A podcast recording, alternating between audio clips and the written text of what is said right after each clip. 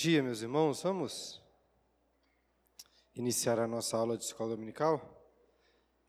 Queria convidá-los a abrirem lá em suas Bíblias, abram lá em Atos, capítulo 16, Atos 16. Hoje eu vou dar continuidade de onde paramos na última aula. Não vou hoje usar aí outros recursos didáticos, né, como tentei usar o quadro da última vez. Nós vamos apenas acompanhar o texto na Bíblia. Então é por isso que é muito importante que você deixe aberta a sua Bíblia para ir acompanhando é, enquanto fazemos a leitura. Espero não ser muito monótono, né, nem chato. Claro para vocês. E talvez para ajudar um pouco na didática, eu queria começar com uma pergunta. Na realidade, uma pergunta sobre uma pergunta que é a seguinte: qual é qual é a pergunta mais importante que você pode fazer? Qual é a pergunta mais importante que você pode pode fazer? Mas antes de responder e começar a aula, vamos fazer mais uma oração, pedindo para Deus nos abençoar nessa manhã.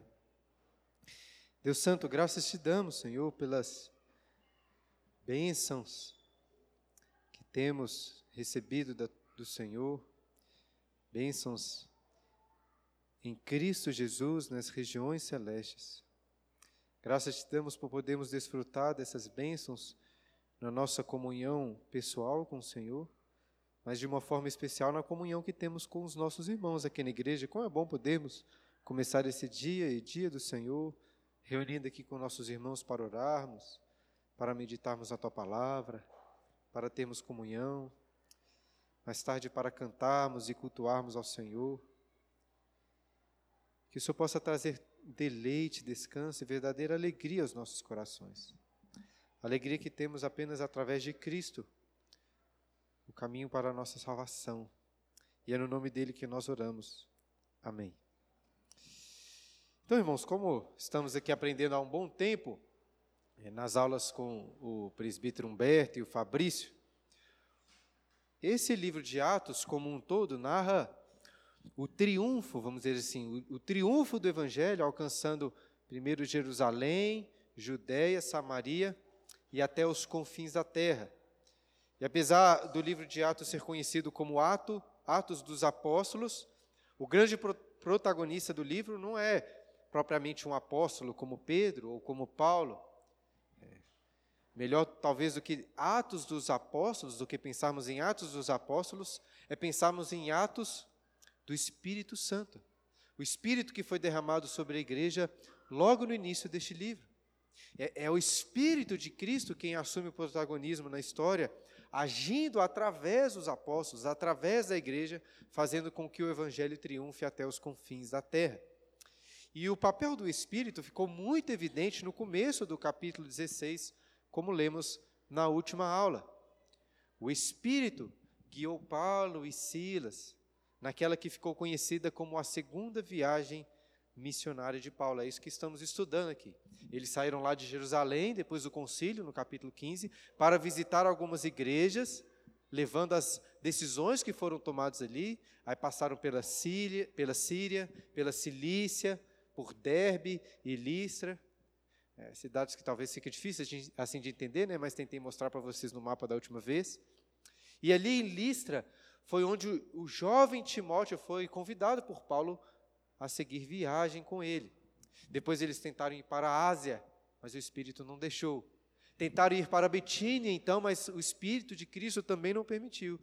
Até que foram parar em Troade, onde Paulo recebeu um direcionamento mais direto, através de uma visão na qual um varão macedônico apareceu e disse: Passa a Macedônia e ajuda-nos. E de uma forma bem sutil, quando reparamos, como reparamos a última vez, percebemos que foi lá em Trode que Lucas, o escritor do livro, também se ajuntou a essa companhia de missionários e foram todos para, e foram todos para a Macedônia, levando o evangelho então pela primeira vez, até onde nós sabemos, né, ao continente europeu. E depois de passarem rapidamente por algumas cidades ali da Macedônia, chegaram em Filipos, que é a cidade onde ocorrem os acontecimentos narrados até o final do capítulo 16. E apesar é, da visão de um varão macedônio, não encontraram ali varões em uma sinagoga, como era o costume de Paulo no começo das suas viagens. Mas eles encontraram algumas mulheres em um lugar é, que se reuniam ali, em um lugar de oração e pregaram ali por muitos dias. Lá no final do capítulo, versículo 40, lemos sobre um grupo de irmãos já naquela cidade. Ou seja, muitos filipenses foram alcançados pelo evangelho durante esse período aí de, de Paulo, Silas, em Filipos. Entretanto, a partir do versículo 13, é, é, como que em uma amostragem selecionada dos crentes que, é, dessa igreja que foi plantada, Lucas, o autor, escolhe narrar a história de três pessoas apenas: a história de Lídia, a história de uma escrava endemoniada e a do carcereiro. E diante disso, a pergunta que nós levantamos da última vez foi a seguinte: por que, dentre outras possibilidades, Lucas escolheu contar sobre essas três pessoas em especial? Como disse da última vez, não é tão fácil chegar a uma resposta para essa pergunta, nós precisamos aqui conjecturar algumas coisas. E, e, e algo que os comentaristas e, e pregadores costumam ressaltar é que entre os judeus existia uma oração muito comum. Era comum eles orarem agradecendo ao Senhor por três coisas, dizendo assim: Obrigado por eu não ser uma mulher, porque eu não sou um escravo e porque eu não sou um gentio. É provavelmente até em contraste com isso que Paulo disse lá aos Gálatas que em Cristo não existe mais judeu, o gentio, escravo, ou livre, homem ou mulher. E eu ressalto isso porque, curiosamente, nesse relato de viagem aqui em Filipos, nós vemos o poder de Cristo alcançando justamente essas três pessoas: uma mulher, uma escrava e um gentio. O que serve para deixar ainda mais evidente aquilo que foi é, decidido, né, ressaltado no Concílio de Jerusalém, no capítulo anterior. Não, não existe um tipo certo de cristão. O Evangelho é para todos. O Espírito de Deus escolheu habitar e batizar o coração de todos os tipos de pessoas. Dessa forma, eu disse, né, teria sido ideal que estudássemos essas três histórias aqui em conjunto, porque elas fazem alguns contrastes e paralelos importantes. Mas 40 versículos seriam muito para uma única aula, e por isso eu decidi dividir, e no último domingo nós lemos até o versículo 15. É, e a primeira pessoa destacada por Lucas nessa estadia em Filipos, essa cidade da Macedônia, não foi um varão macedônio, mas uma varoa asiática. Deus abriu o coração de Lídia para atender às palavras de Paulo e ser batizada. E também abriu a sua casa para receber Paulo e seus companheiros. De forma que encerramos a última aula dentro da casa de Lídia. E lá no final do capítulo 16, Paulo e Silas vão voltar para a casa dela e se encontrar com vários irmãos. Então, o que acontece aí nesse meio tempo é o que nós vamos ler hoje. Então, acompanhe aí na sua Bíblia, Atos 16, versículos, versículo 16, que diz assim: Aconteceu que, indo nós para um lugar de oração, saiu-nos, sa, nos saiu ao encontro uma jovem possessa de espírito adivinhador a qual, adivinhando, dava grande lucro aos seus senhores. Então percebemos que Paulo e os demais continuaram indo àquele lugar de oração para ensinar as mulheres ali, é, talvez outras pessoas que estavam chegando com o tempo, para ouvir o que eles tinham a dizer. E certo dia, indo para esse encontro, saiu é, para esse encontro, né, para aquele lugar de oração, saiu ao encontro deles uma jovem, o texto diz aí, possessa de espírito adivinhador. Lá no texto grego, Lucas diz que ela era uma jovem é, com o espírito de Piton. Estou ressaltando isso, esse termo grego, porque talvez vocês já devem ter escutado Piton ou Piton. Essa palavra Piton é, pode se referir a uma espécie de serpente, é usada para isso. E quem é programador aí, talvez vai se lembrar lá da, de Python, né? Eu não entendo muito bem, mas sei aí que é uma linguagem de programação. Inclusive, eu vi lá na internet que o símbolo do Python é, são duas, duas serpentes. E de onde veio esse termo? E por que essa associação com a serpente. Isso veio da mitologia grega. E vale ressaltar que a Macedônia né, era uma região da Grécia antiga, como faz parte aí da Grécia atual. E segundo a mitologia grega, uma grande serpente, um dragão, chamado Piton, habitava em um lugar chamado Pítia, lá na cidade de Delfos. E esse dragão era o responsável por guardar todos os oráculos. Ou seja, ele era o responsável por guardar todas as adivinhações, as profecias. Até que um dia, o deus Apolo derrotou esse dragão e o poder dos oráculos passou a ser dele. De forma que muitos templos daquela região eram consagrados a Apolo, onde as pessoas iam até aquelas regiões, aqueles lugares, aqueles templos para fazerem perguntas perguntas importantes sobre a vida deles, buscarem respostas sobre o futuro. E te, até tem uma história muito famosa de Sócrates, que foi até Pitunisa, oráculo de Delfos. É porque essa havia dito que não havia homem mais sábio do que Sócrates entre todos. E eu estou contando essas coisas para mostrar que aqui em Atos 16, ao dizer que essa jovem escrava tinha o espírito de Piton, Lucas estava fazendo referência a essa antiga serpente, um dragão, derrotado por Apolo. E veja, o pessoal realmente acreditava nessas coisas. E, em certa medida, deveriam acreditar mesmo, porque essas coisas eram reais. Demônios são reais.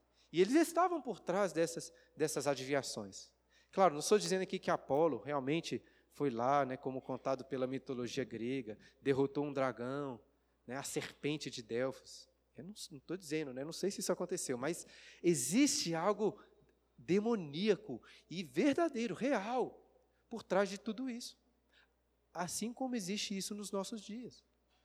Nem todas as previsões, as adivinhações que as pessoas fazem por aí são esquemas fraudulentos. Existem pessoas que realmente possuem contato com espíritos demoníacos, como era o caso dessa jovem. É claro que Satanás e os demônios não sabem de todas as coisas, nem podem dar é, todas as respostas e prever o futuro. Ainda assim, são seres invisíveis, muito antigos e poderosos, que podem até com certa facilidade fazer várias adivinhações. E é através dessas adivinhações que essa jovem escrava conseguia dar grande lucro aos seus senhores, como o texto diz. Afinal de contas, assim como hoje, as pessoas estão sempre muito interessadas em receber respostas para as suas perguntas, respostas supostamente divinas para as perguntas mais importantes. Mas o que Paulo tem a ver com essa jovem com o espírito de Piton ou de Piton? Será que ela tinha algum oráculo a dizer sobre ele? Olha o versículo 17. Seguindo a Paulo e a nós, clamava dizendo: Estes homens são servos do Deus Altíssimo e vos anunciam o caminho da salvação. Olha só, parece que a princípio ela tinha algo muito bom e verdadeiro a dizer sobre eles. E no final das contas, os demônios, em boa medida, possuem de fato uma boa teologia. Eles sabem muitas coisas sobre Deus, muitas até melhores do que nós sabemos. O problema dos demônios não é de não crerem, de não conhecerem. O problema é que eles odeiam essas coisas, eles odeiam a Deus. E é por isso que nós devemos tomar tanto cuidado. Boa parte do que Satanás, do que demônios vão dizer e vão sugerir, é verdade. Mas é justamente ao misturarem a verdade com alguns, algumas mentiras que eles nos levam à ruína. Foi justamente isso que aconteceu lá no Éden. E eu acho que é por isso que, apesar das palavras verdadeiras dessa jovem, dessa jovem aí de espírito de Piton, Paulo não estava nada satisfeito com ela, como lemos no versículo 18. Olha aí. Isto se repetia por muitos dias. Então Paulo, já indignado, voltando-se, disse ao Espírito: Em nome de Jesus Cristo, eu te mando, retira-te dela. E ele, na mesma hora, saiu. Então, todos os dias, no caminho para aquele lugar de oração, essa jovem aparecia, dizendo essas coisas. E por algum motivo, Paulo parece que tolerou essas distrações aí por alguns dias, por algum tempo. Alguém até poderia perguntar por que Paulo não expulsou esse espírito antes, desde a primeira vez. Eu fico pensando se não é porque talvez Paulo sabia que uma guerra espiritual contra demônios não é uma coisa tão simples assim de lidar como a gente vê aí na televisão, várias pessoas achando que, que as coisas são. Coisa perigosa. Provavelmente ele sabia que entraria em uma batalha difícil, como de fato vai acontecer. Porém, um dia, que ele já não estava suportando mais, ele ficou indignado com aquela situação. E, e, em alguma medida até confortador para nós, né? Saber que Paulo também ficava muito irritado com as coisas. Inclusive, estava pensando, isso, isso parece apontar um pouco a veracidade do relato. Porque pensa só, se alguém tivesse inventado essa história aqui, iria dizer assim, olha, Paulo, por muita compaixão, né, por amor e misericórdia, ele foi lá e expulsou aquele espírito para ajudar a mulher. Mas não, Paulo ficou indignado mesmo, como uma pessoa, como nós, e Lucas faz questão de registrar isso. É claro que isso não exclui a possibilidade de Paulo ter, de fato, se compadecido daquela jovem. Porque, pelo que o texto diz, olha aí, a indignação de Paulo não era com a mulher propriamente, mas com o espírito dela. E assim, pela autoridade do nome de Jesus Cristo, Paulo ordenou que aquele espírito se retirasse e, na mesma hora, ele saiu. Porque Jesus, o nome que Paulo usou de autoridade, é o Senhor sobre todos os senhores e até sobre os demônios.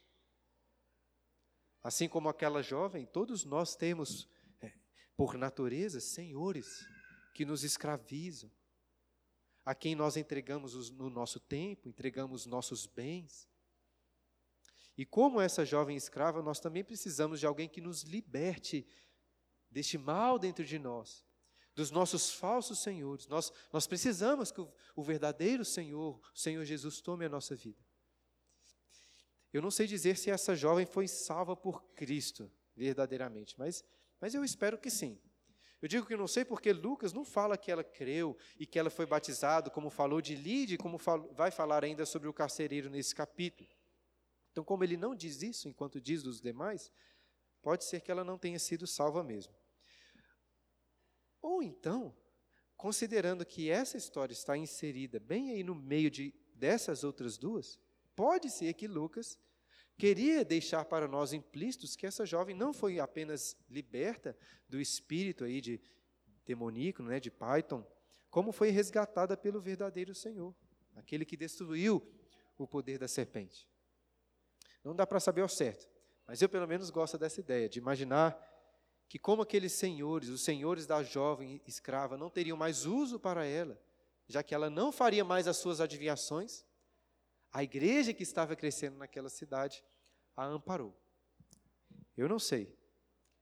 E acho que é difícil também é, estabelecer exatamente o motivo pelo qual Lucas con escolheu contar a história dessa moça. É, é, claro que ele contou tudo isso para explicar o motivo da prisão de Paulo, sobre o qual nós vamos ler em seguida. Mas veja, eu acho que é possível que tam Lucas também tenha apresentado essa narrativa para fazer um contraste com a história anterior de Lídia. Porque entre, entre essas duas mulheres existem alguns contrastes muito curiosos. Pensa comigo, veja. Antes de Paulo e Silas chegarem ali, essas duas mulheres aparentemente já conheciam a Deus, só que de maneiras apostas. Uma temia a Deus, Lídia, enquanto essa outra jovem possuía um espírito maligno que sabia quem Deus era. Enquanto Lídia, pelo contexto, parecia já ser uma senhora mais velha, essa era uma mulher jovem. Enquanto Lídia era livre, essa jovem era uma escrava. Enquanto Lídia era uma comerciante rica que ganhava muito dinheiro, essa jovem também ganhava muito dinheiro, mas para os seus senhores. Enquanto Lídia queria muito escutar Paulo, a outra ficava falando sem parar, talvez atrapalhando Paulo. Enquanto Lídia foi muito hospitaleira, essa jovem, possuída por um espírito demoníaco, deixou Paulo muito irritado. Agora, apesar de todos esses contrastes, o fato é que, e, e Lucas está nos mostrando aqui, que ambas foram alvos do poder de Cristo, através das palavras de Paulo. E agora, voltando ao texto de Atos, Atos, veremos que, ao entrar aí nessa guerra espiritual, ao expulsar aquele espírito, Paulo realmente estava lidando com grandes poderes. Eu não duvido que parte dos sofrimentos dele tenha a ver com isso. Veja, Paulo era um apóstolo, um enviado com poder pelo Espírito de Cristo. Mas isso não significava que ele não enfrentaria dificuldades e oposições pelo caminho, muito com, pelo contrário. Inclusive, é, dando uma lida em Atos, né, e também lembrando aqui das aulas que tivemos, isso estava pensando que isso parece ser um padrão nas viagens de Paulo. Primeiro o pessoal o recebe muito bem, depois vem as dificuldades.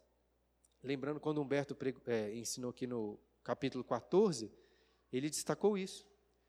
Lá, primeiro o pessoal queria até adorar Paulo, capítulo 14, queriam oferecer sacrifícios a ele. Aí passa pouco tempo, essas mesmas pessoas, mesmas pessoas estavam apedrejando Paulo. Creio que ele estava seguindo aqui os passos do seu Senhor Jesus. Lembra de Jesus que entrou em Jerusalém com multidões, estendendo as suas vestes e cantando pelo caminho, né? Osana, bendito o reino que vem, o reino de Davi, nosso pai, Osana, nas maiores alturas.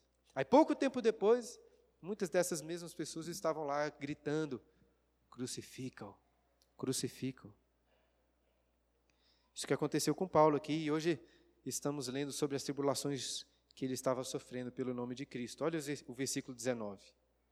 Vendo os seus senhores que se lhe desfizera a esperança do lucro, agarrando em Paulo e Silas, os arrastaram para a praça a presença das autoridades. Um detalhe curioso é que nossa, a nossa tradução usa aí o verbo desfizera, né? lhes desfizera a esperança do lucro, do lucro, mas Lucas usou exatamente o mesmo verbo do versículo anterior, quando Paulo ordenou ao Espírito: retira-te dela. Foi retirado deles, então, o lucro. Contextualizando, é como se Lucas estivesse dizendo que a esperança do lucro foi exorcizada daqueles homens, né? expulso como um demônio daqueles homens. E eles por isso ficaram furiosos, versículo 20.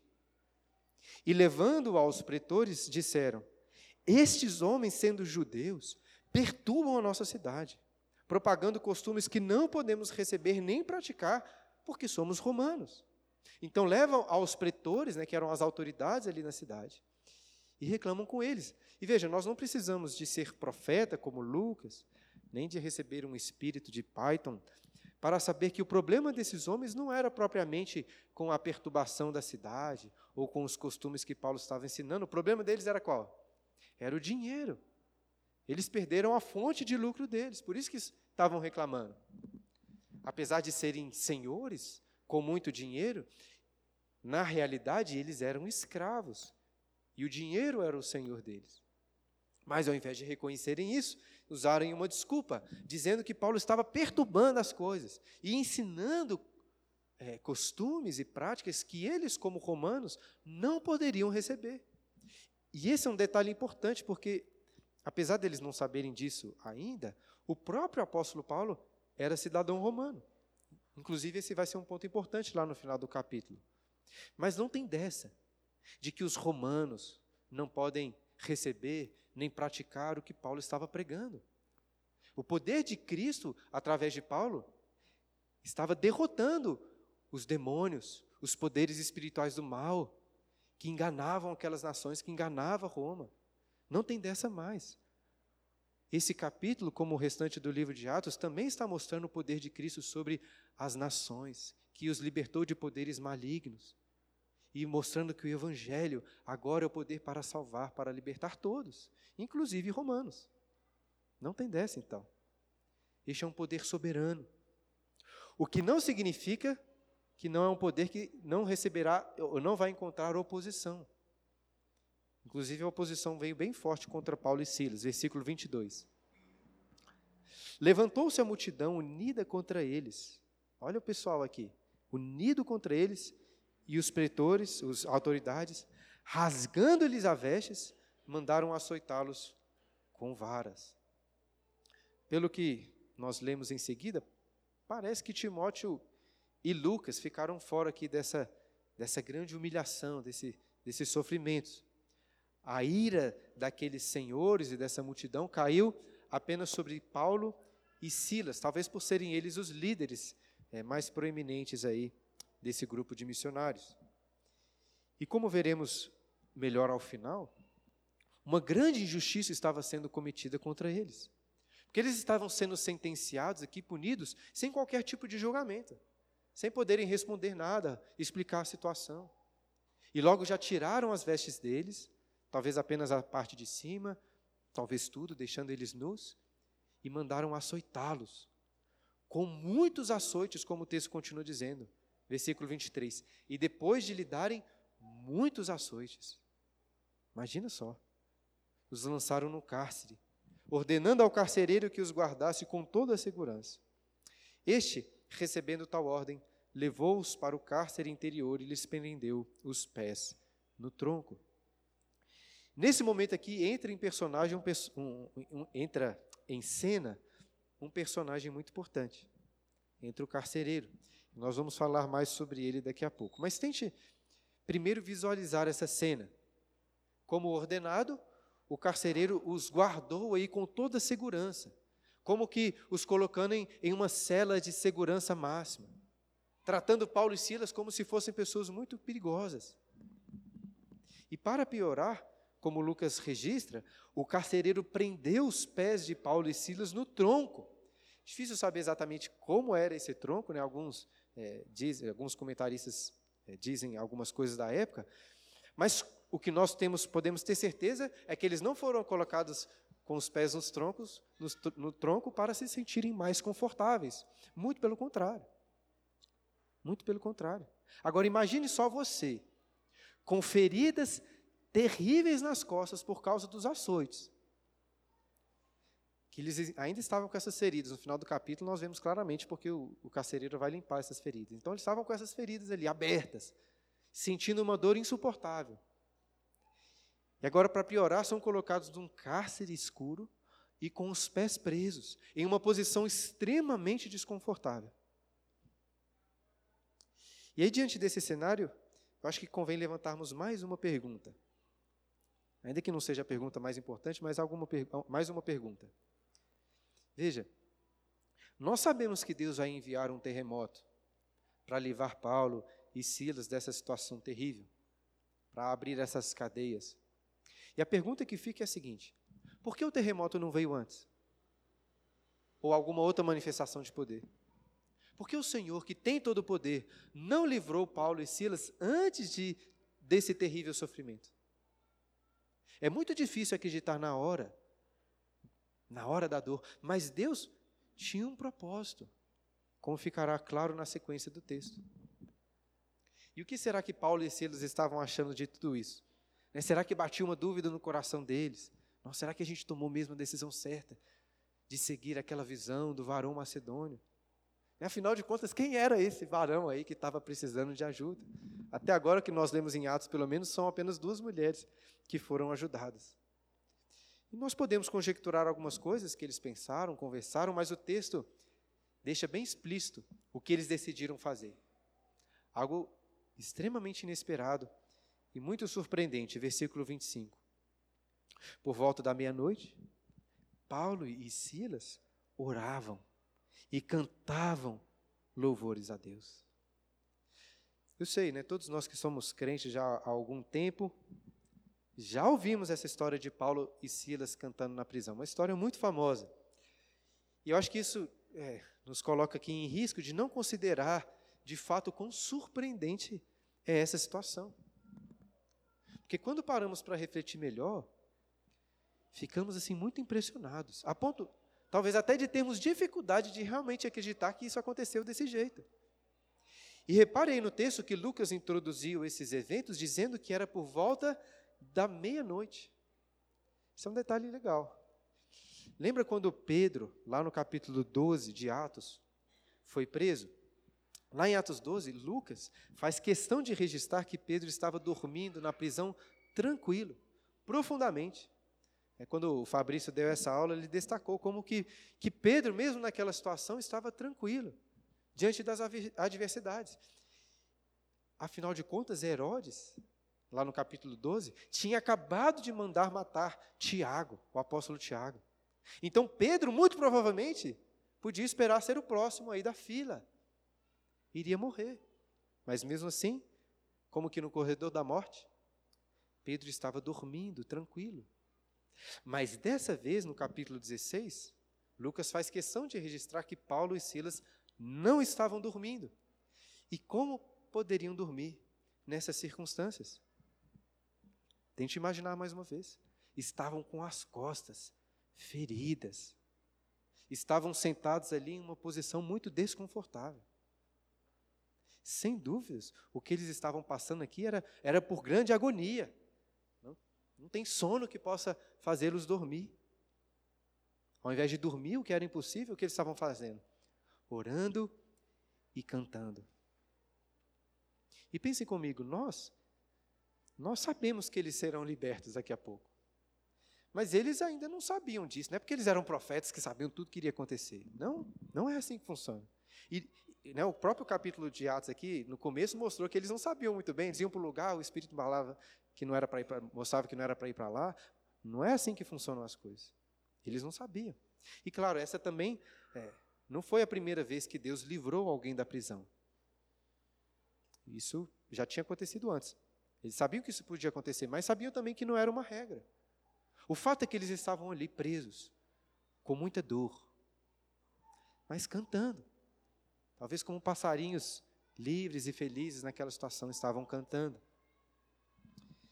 E olha, irmãos, eu, pensando na minha vida, ao meditar nesse texto, reconheço assim que, que em, em muitos sentidos eu tenho uma vida muito fácil, muito fácil. Certamente vários de vocês aqui também já passaram e ainda passam por dificuldades muito maiores do que eu. Mas né, vocês não estão aqui para escutar o pastor Bruno. Escutem Paulo e Silas cantando em meio às tribulações. E caso você não esteja passando também por grandes dificuldades, que esse texto sirva para prepará-lo para isso. Dias maus, dias muito maus, como aprendemos em Efésios, podem vir por aí. Então esteja preparado para cantar, mesmo nesses dias. Algum tempo depois dessa história, Paulo escreveu uma carta, lembra? Uma carta para essa igreja que estava sendo formada em Filipos. E nessa ocasião ele estava preso novamente, apesar de que dessa vez é, estava uma situação de prisão, pelo menos, muito menos dolorosa e desconfortável. Ainda assim, o que ele escreve aos Filipenses, aquela igreja, é muito encorajador. Por exemplo, lá em Filipenses capítulo 1, versículo 29, Paulo considera os sofrimentos como uma graça, dizendo assim: porque vos foi concedida a graça de padecerdes por Cristo, e não somente de credes nele. Aí depois, no capítulo 2, versículo 14 de Filipenses, Paulo diz: Fazei tudo sem murmurações. E ao invés da reclamação, lá no capítulo 4, versículo 4, Paulo coloca a alegria como uma ordenança. Alegrai-vos sempre no Senhor. Ele disse àquela igreja: Alegrai-vos. Outra vez digo, digo, alegrai-vos.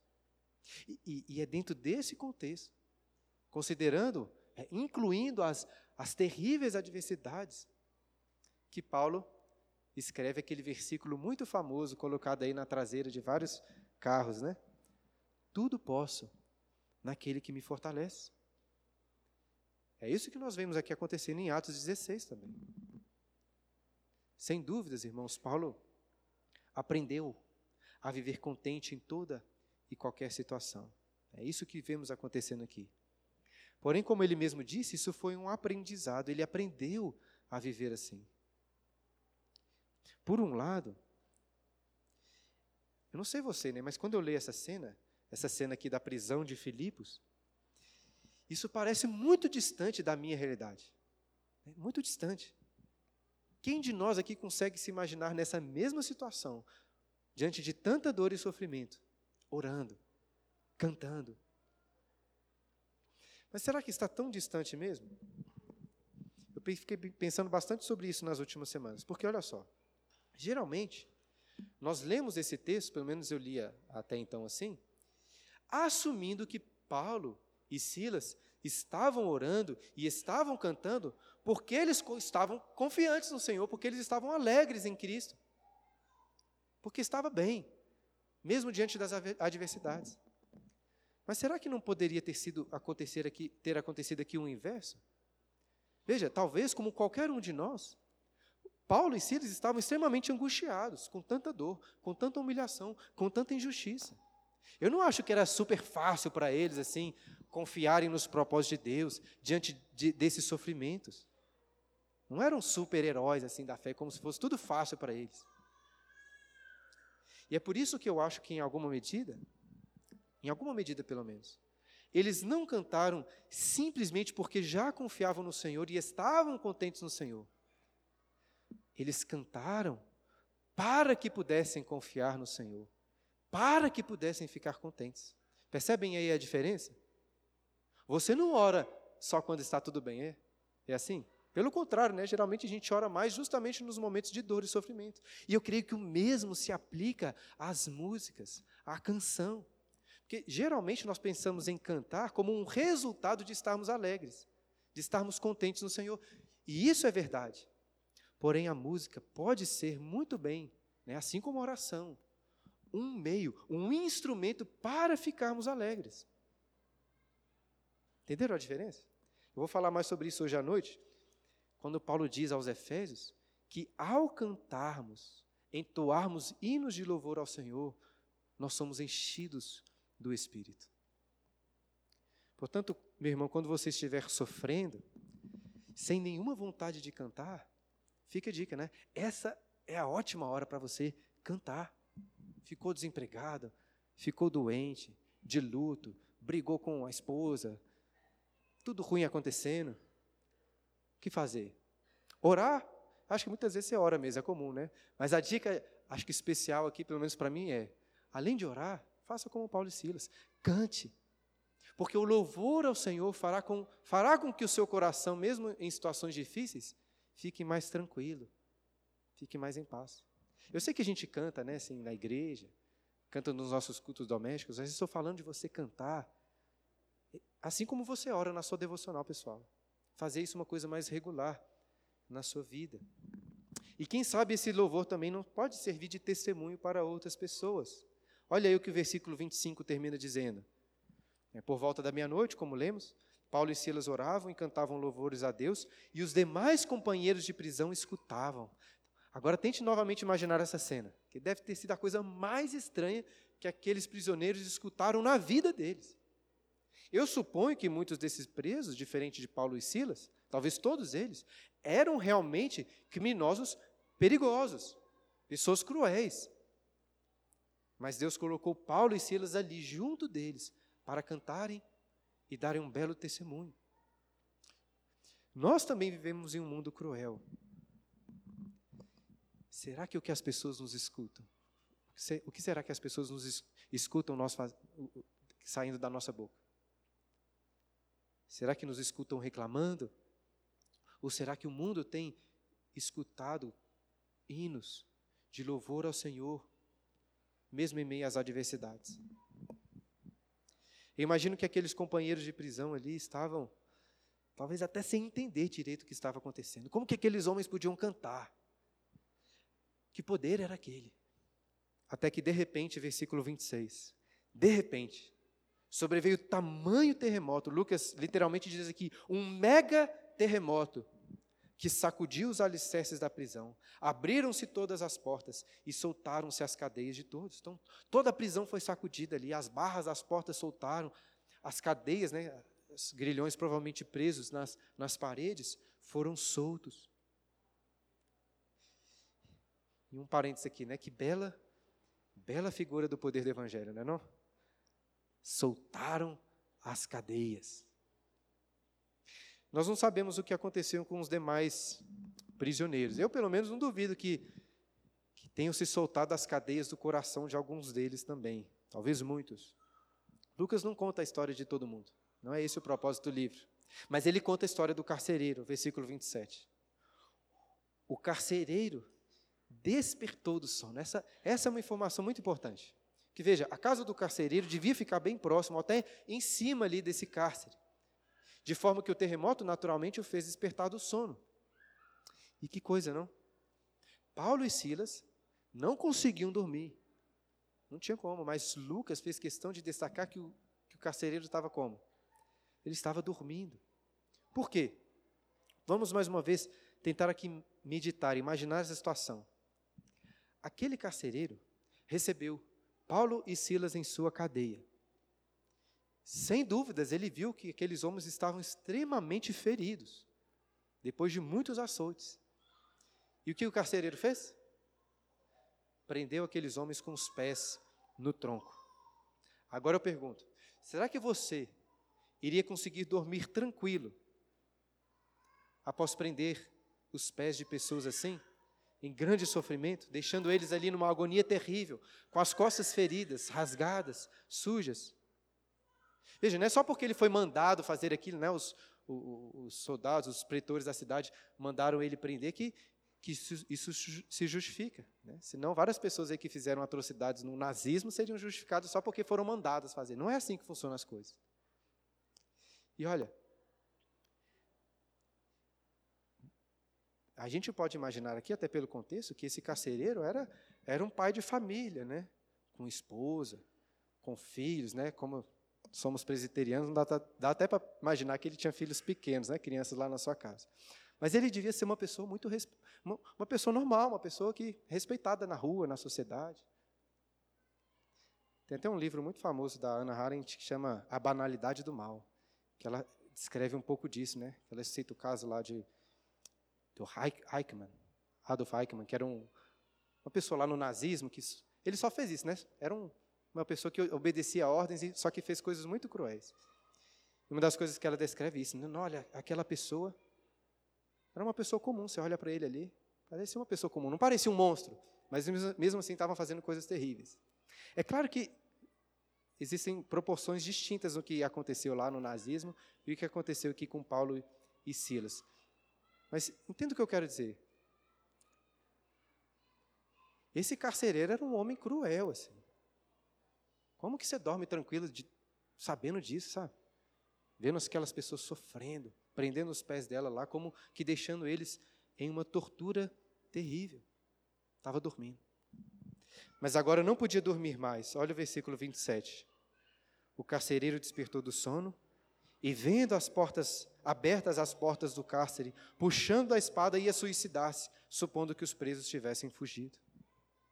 Então ele ia tirar a sua vida. Talvez com medo do castigo aí. Lá em Atos 12, é dito que Herodes castigou é, os sentinelas depois que descobriu que Pedro tinha sido solto da prisão. Ele devia estar com medo de ser castigado por causa disso. Agora que as cadeias abriram, é óbvio que todo mundo fugiu. E aí ele pegou uma espada.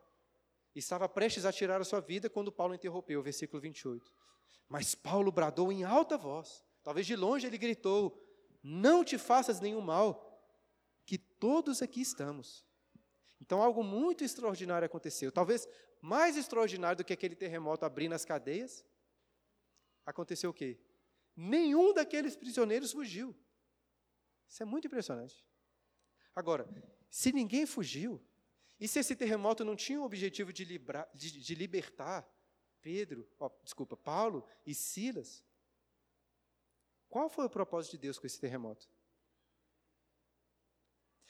Mais do que quebrar as cadeias da prisão, aquele terremoto tinha como propósito quebrar os grilhões do coração daquele carcereiro. Ele estava em trevas, como muito bem ilustrado aí no versículo 29. Versículo 29. Então o carcereiro, tendo pedido uma luz. Eu sei que ele pediu uma luz de fato, né? devia estar tudo escuro, mas não dá para não perceber. Acho que até uma habilidade de Lucas aqui, ele pediu uma luz. Que belíssima frase, né? Tendo pedido uma luz, versículo 29. Entrou, entrou preci, precipitadamente e trêmulo prostrou-se diante de Paulo e Silas. Mais uma vez, que figura. Né? Imagina essa cena aqui, deste homem tremendo, de joelhos, né? Como se aquele terremoto tivesse feito os seus joelhos se dobrarem, até o seu coração se dobrar. Versículo 30. Depois, trazendo-os para fora, disse: Senhores, que devo fazer para que seja salvo? Agora, imagine você nessa situação do carcereiro, com tantas coisas diferentes acontecendo, qual pergunta viria à sua mente?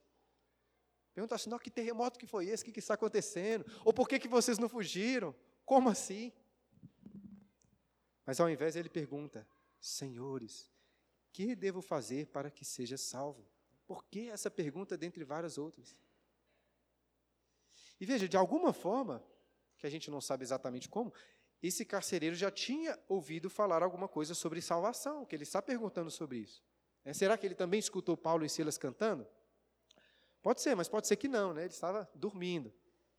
Mas muito provavelmente, imagino eu, ele já tinha escutado aquela jovem, lembra a jovem? Que, que ela todos os dias estava proclamando? Lembra o que, que ela diz? Olha no versículo 17 aí. Estes homens são servos do Deus Altíssimo e vos anunciam o caminho da salvação. E se isso de fato aconteceu, essa conjectura, né, perceba como até os demônios foram usados aí por Deus. E agora aquele carcereiro percebeu sua condição de miséria. Precisava ser salvo e perguntou: o que devo fazer para ser salvo? E o que ele poderia fazer? É ser um bom carcereiro a partir de agora? Tratar melhor as pessoas? Não. Paulo e Silas respondem ele aí com um dos melhores resumos do Evangelho, versículo 31. Responderam-lhe: crê no Senhor Jesus e serás salvo, tu e tua casa. Crê. É como nós aprendemos em Efésios, né? Porque a, pela graça sois salvos mediante a fé. E isso não vem de vós, é dom de Deus, não é por obras. Não é o que ele tem que fazer, mas por fé, pela graça somente em Jesus. E algo curioso. O carcereiro fez a pergunta na primeira pessoa do singular. O que eu devo fazer para ser salvo? Mas a resposta não foi só para ele, né? Olha aí. O que, que Paulo diz? E Silas: crê no Senhor Jesus e serás salvo, tu e tua casa. Por quê? Tu e tua casa. Eu já falei sobre isso da última vez, quando tratamos sobre a casa de Lídia destacando que Lucas faz questão de registrar aí nesse livro famílias inteiras se convertendo ao Senhor. E por que essa ênfase? Como expliquei, né, ainda que o Evangelho alcance indivíduos, acredito que Lucas quer registrar no seu livro o poder de Deus para salvar famílias inteiras, casas inteiras. E no final das contas, Deus está criando aqui uma igreja em Filipos, com algumas casas, com algumas famílias. E além da versão resumida aí do Evangelho que foi apresentada, Paulo e Silas continuam explicando melhor a palavra de Deus para o carcereiro e para todos de sua casa. Versículo 32. E lhe pregaram a palavra de Deus e a todos os de sua casa. Agora, onde que isso aí aconteceu? Pergunto onde, porque depois o carcereiro vai chamar Paulo para ir para a casa dele. Então ele não estava na casa do carcereiro ainda. Porque eu imagino que aconteceu o seguinte: a casa do carcereiro ficava perto, né, como já falamos. Então, provavelmente, após aquele terremoto, a família dele toda acordou e seguiu o carcereiro. O, até fica mais fácil entender aqui por que Paulo e Silas se dirigiram a ele, dizendo assim: Tu e tua casa, porque eles deviam estar lá. Agora imagine só: aqueles que estavam prestes a ver o seu senhor, o seu pai, o seu marido, se, se suicidar, o viram se colocar de joelhos diante de Paulo e Silas e perguntar: que devo fazer para ser salvo?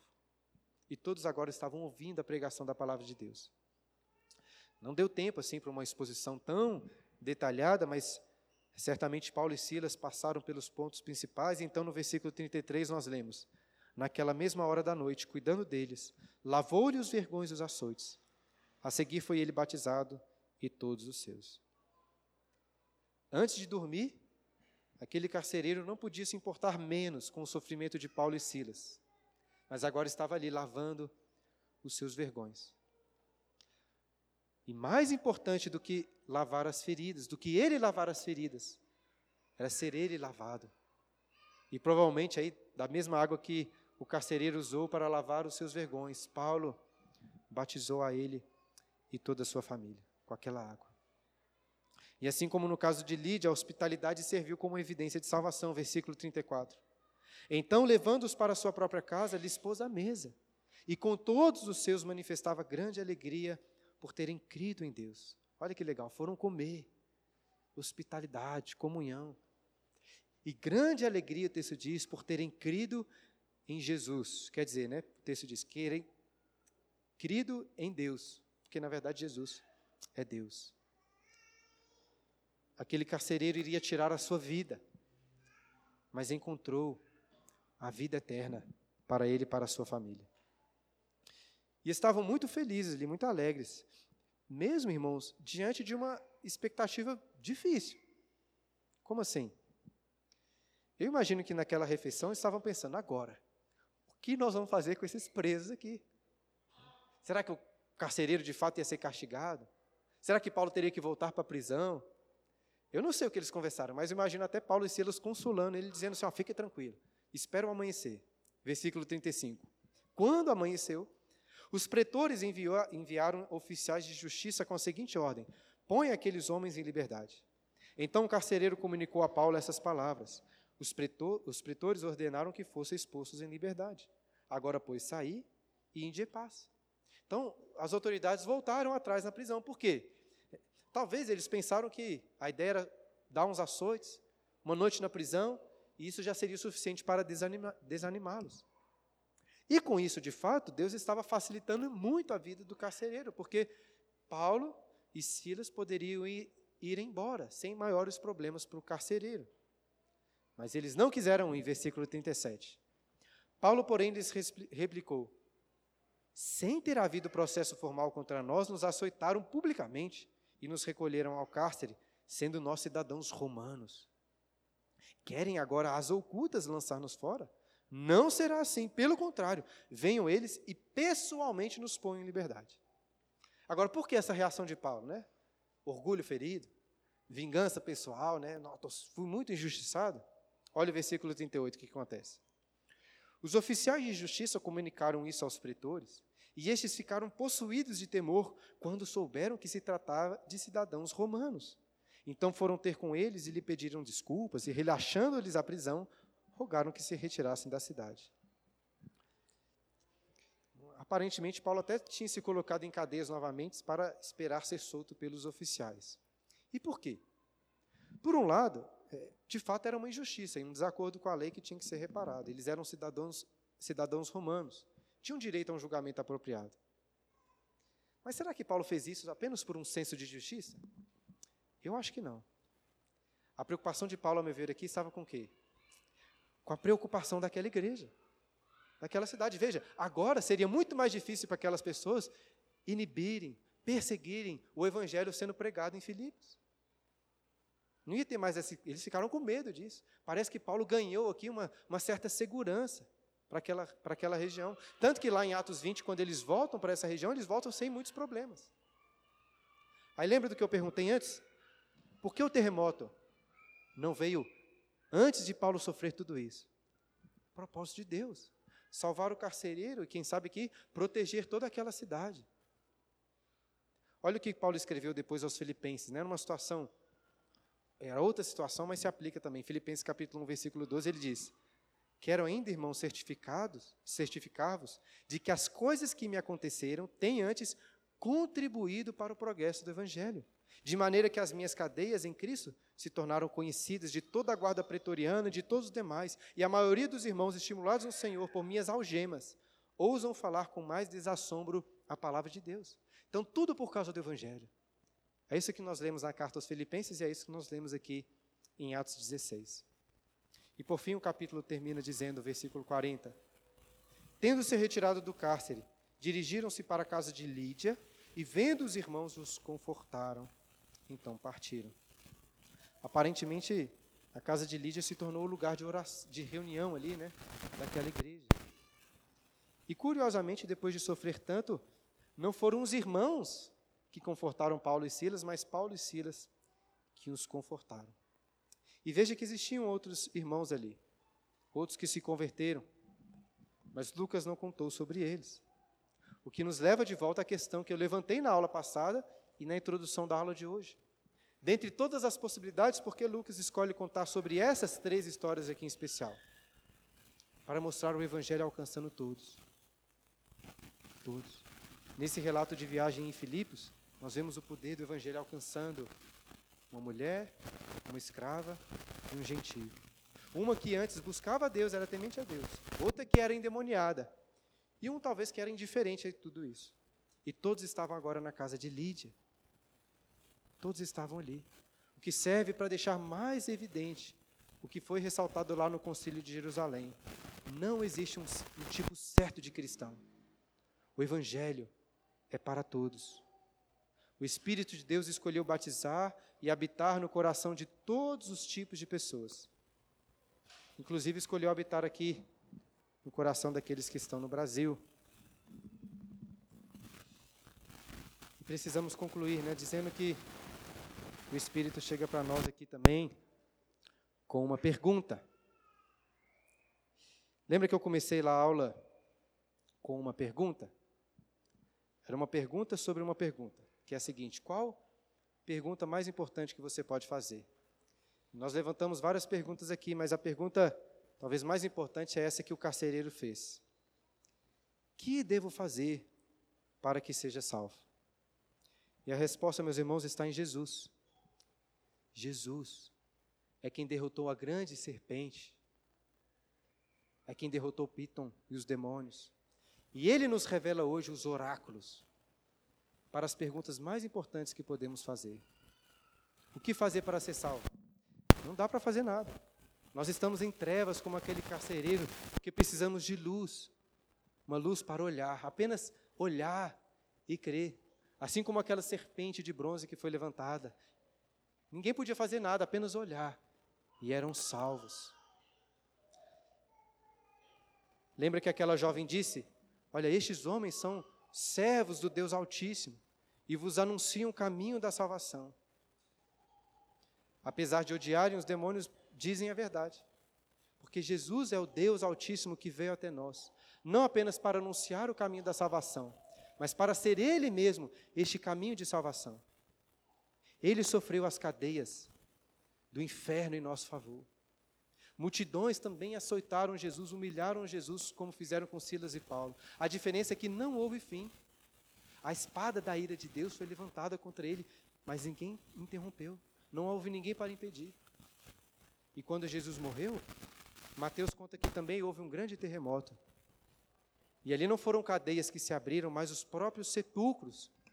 E os santos que estavam mortos ali ressuscitaram, anunciando a grande vitória de Cristo, com um poder maior do que o de um terremoto, que venceu a morte, ressuscitou e subiu aos céus, de onde ele nos enviou o Espírito, o Espírito que nos lava com o batismo, que limpa os nossos vergões, mas que limpa todos os nossos pecados. E assim como Lídia, aquele carcereiro, Jesus, pelo seu Espírito, nos convida pela sua casa, para se assentar com Ele, para comer com Ele.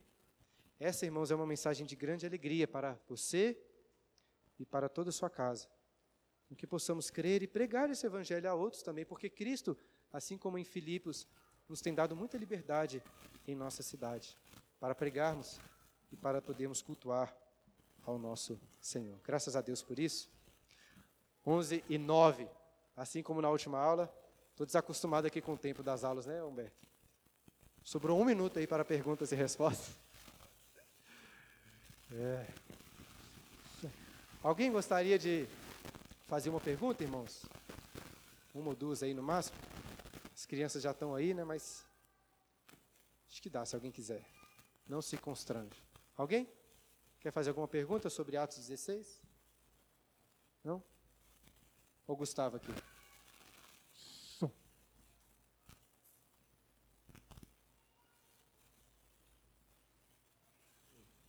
É, a Bíblia várias vezes fala, fala com bons olhos assim do sofrimento, né? E do sofrimento sendo uma coisa boa para a gente. E assim, a gente quando vive o sofrimento não, não consegue enxergar disso, isso. E, e olhando para o sofrimento de Cristo, que é na verdade o preço para a nossa salvação, né? o preço pelos nossos pecados, o nosso sofrimento, nós já somos salvos, então o nosso sofrimento, ele na verdade é uma forma de lapidar nosso caráter, e, sim, especificamente isso. Entendi. Quer dizer, eu acho que até entendi o que você quis dizer, apesar de que de achar que eu não diria exatamente como você disse, né? Que, que é, você disse no começo assim, nós é, que os sofrimentos são, como que você falou que parece que é bem visto pela a, a escritura, parece que é bem visto o sofrimento. É como se como se a escritura dissesse que os sofrimentos são uma coisa boa. Veja, a Bíblia não fala exatamente que o sofrimento é uma coisa boa em si, né? Obviamente, acho que não foi isso que você quis dizer, né? A Bíblia ressalta, como Tiago fala, sobre o passar por provações. Né? Os sofrimentos é, são uma bênção na nossa vida, é, porque são um instrumento de Deus, como você disse mesmo aí, para nos lapidar. Estou ressaltando isso por causa do seguinte: nós não somos masoquistas que temos prazer no sofrimento, e nem devemos ter. Jesus não tinha, Paulo não tinha. Não existe bem. Sofrimento é, é fruto do pecado, é uma coisa que traz tristeza para nós e traz tristeza para Deus também. Sofrimento não é uma coisa boa. Assim como a morte não é uma coisa boa.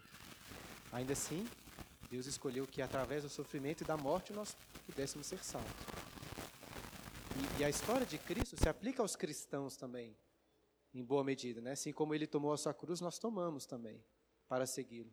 E da mesma forma como ele sofreu para alcançar a nossa salvação, nós sofremos também para é, sermos é, edificados em nossa salvação, para crescermos né, na nossa, nossa, nossa salvação.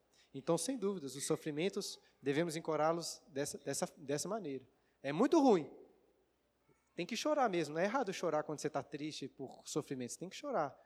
Né? O, o, cristão não é aquela pessoa tola que está ah, de luto lá, mas está feliz. Ah, sou feliz em Jesus. Isso é, isso é tolice.